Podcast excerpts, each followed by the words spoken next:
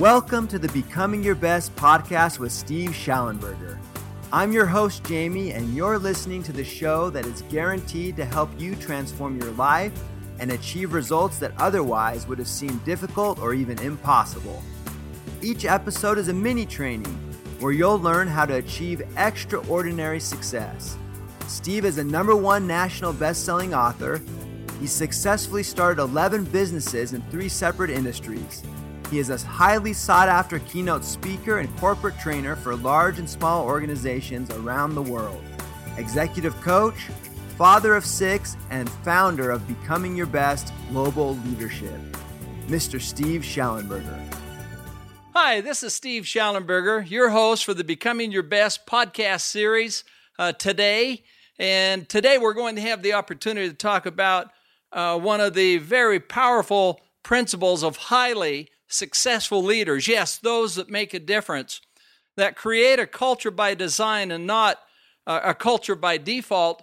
And this particular principle we're talking about today is building and maintaining trust.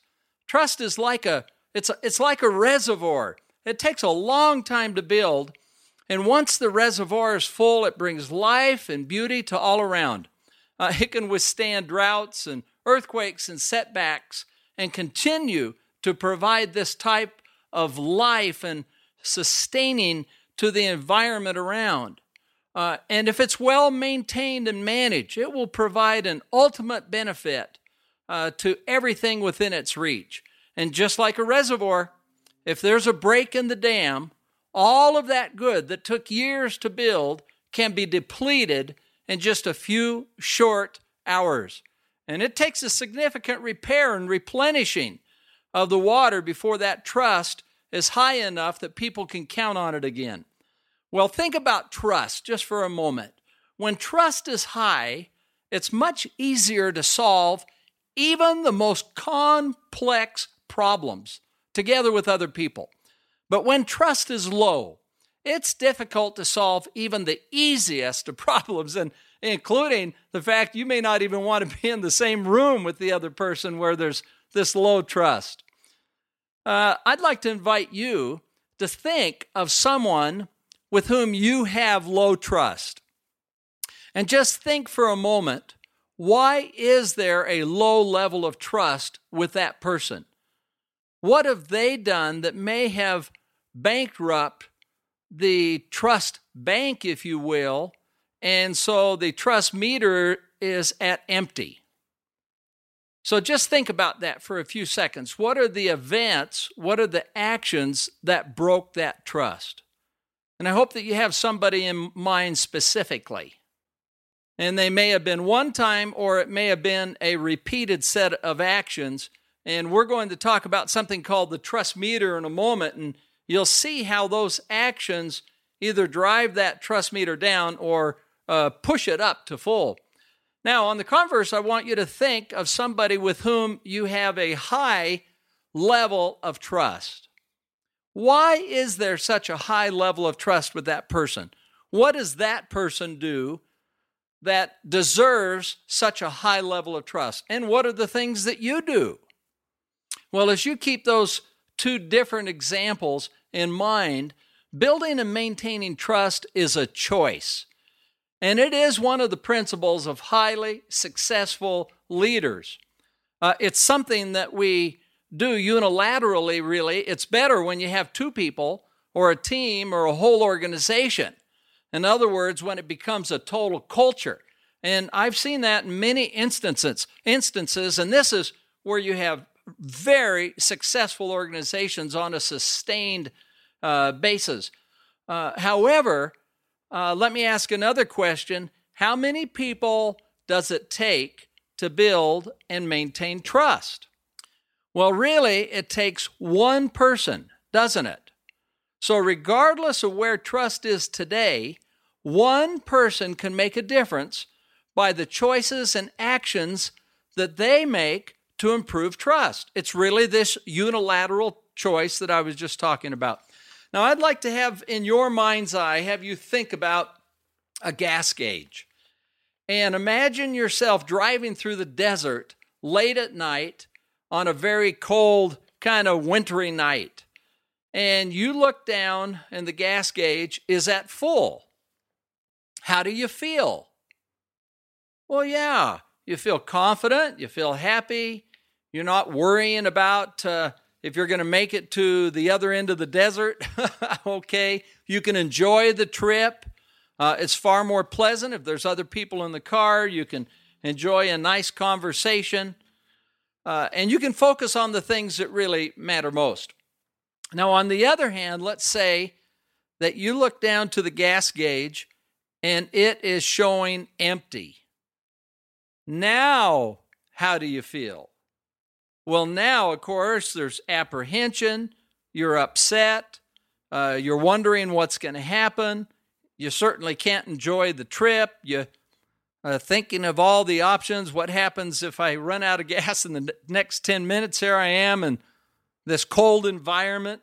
Well, you get the feeling, well, trust is just like that. And we call this taking a, a, having a trust meter. And it's very much just like a gas gauge.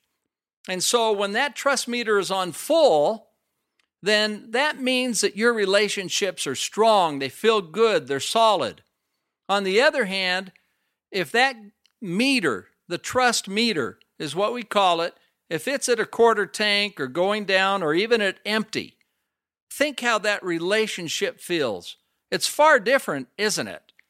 Well, this is a powerful metaphor uh, that uh, you and I can use to measure levels of trust with family members, friends, fellow workers, a boss, direct reports, customers and clients, and even competitors and it is uncannily accurate. All you have to do is in your mind's eye is hold up this trust meter in front of you with the gauge that's free moving and it can move the full or empty.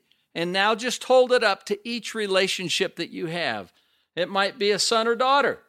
How does it look? It might be a spouse or partner or any of these individuals that I just mentioned and pay close attention to where the needle's going. And then once you see where that needle is, then the real question is what can you do to improve, build, and maintain a high level of trust? What can you do to move that needle up to full? And I think this is really the set of questions of things that we can do. Uh, here, for example, uh, are a few examples. And by the way, one of the great exercises that we have in our seminars is for people to, on the left hand column, is to list specific relationships that you may have in mind, similar to the ones that I just mentioned. So, for example, it might be a spouse or a partner, specifically by name, uh, a son or a daughter, specifically by name, and uh, a customer uh, perhaps someone that you work with, a brother or sister. And then out to the right, by each of those names, what are some specific actions that you can take to move that needle up, uh, to get that trust le- uh, needle up to full on every single relationships? That's really the objective. And this is what you can do unilaterally. And my experience has been that as you do this to other people, they have a desire to want to do the same thing to you. And what happens then? You have this culture that starts building between people and teams and organizations and customers and clients, and it leads directly to excellence. It leads directly to moving the level of performance to a high level of performance. It is what creates the environment of going from good to better to best.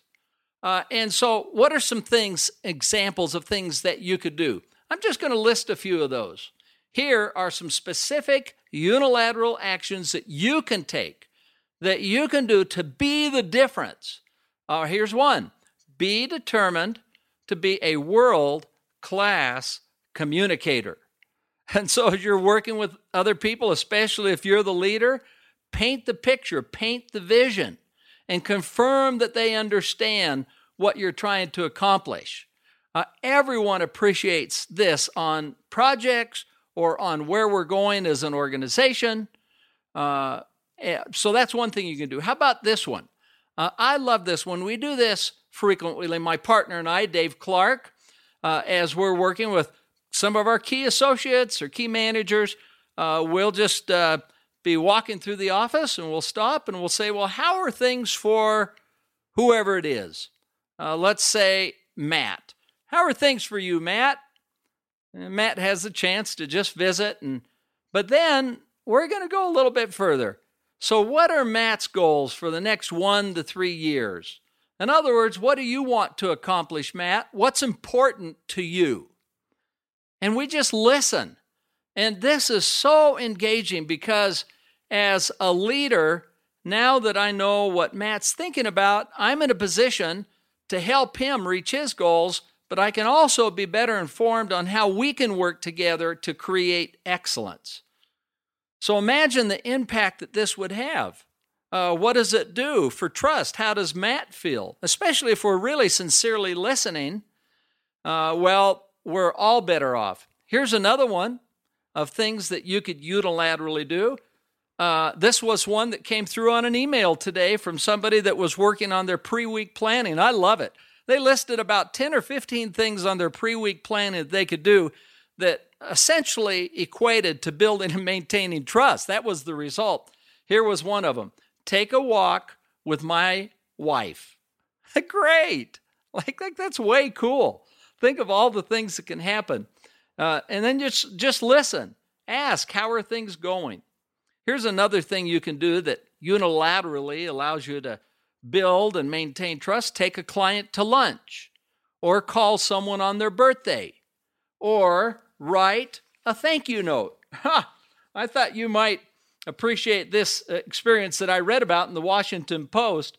And by the way, I've I've, I've been at this for a while, and and uh, but even though I've been working uh, on leadership for a long time, I found that these principles apply at all levels. Whether you, whether you're you're millennials, next generation, these powerful principles are what allow us to be to develop the skills of being great leaders ultimately. All right, well here you go. Here's the experience. Uh, the Washington Post reported that uh, just a couple of years ago, the Facebook founder and chief executive Mark Zuckerberg challenged himself to write one thank you note each day. Uh, the young entrepreneur, who was just 19 when he established Facebook in 2004, had grown sensitive about his reputation for being critical of people and especially his employees. So he decided to make an effort to build and maintain trust by being more appreciative of those around him. And this started changing Mark's thinking uh, and uh, interchanging, interfacing with the people within his organization, and started creating a higher level of trust. Uh, you know, Zuckerberg is not alone in seeing the value of this. Uh, there is the former CEO of Campbell's Soup Company, Douglas Conant. Uh, he told Post reporters that during his 10 year tenure with that major food brand, he's written at least 30,000 thank you notes to connect with employees. And Conant said that he takes at least an hour a day to write thank you notes to employees who have done well. And he recommends the practice to other top executives who, who tend to overdevelop their critical muscles. And so this is a way to bring balance.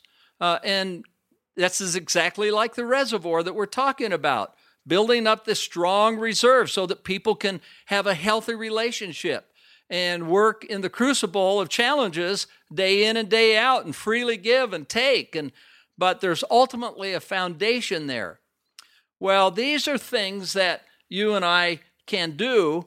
Uh, Pre week planning, by the way, is a great tool to help you consistently build and maintain trust.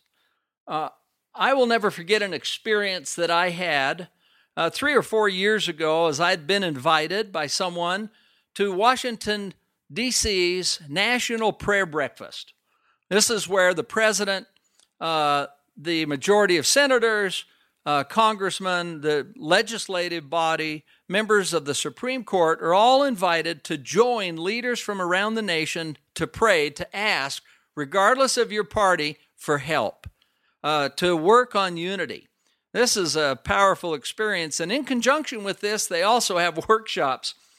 And I will never forget, as I uh, noticed one of the workshops, it was being conducted by an executive by Chick fil A and and it was on building relationships. Well, I thought this was interesting because at the time, uh, Chick Fil A uh, was having some challenges because they'd taken a stand on a number of social issues, and this become a tense and awkward public battle.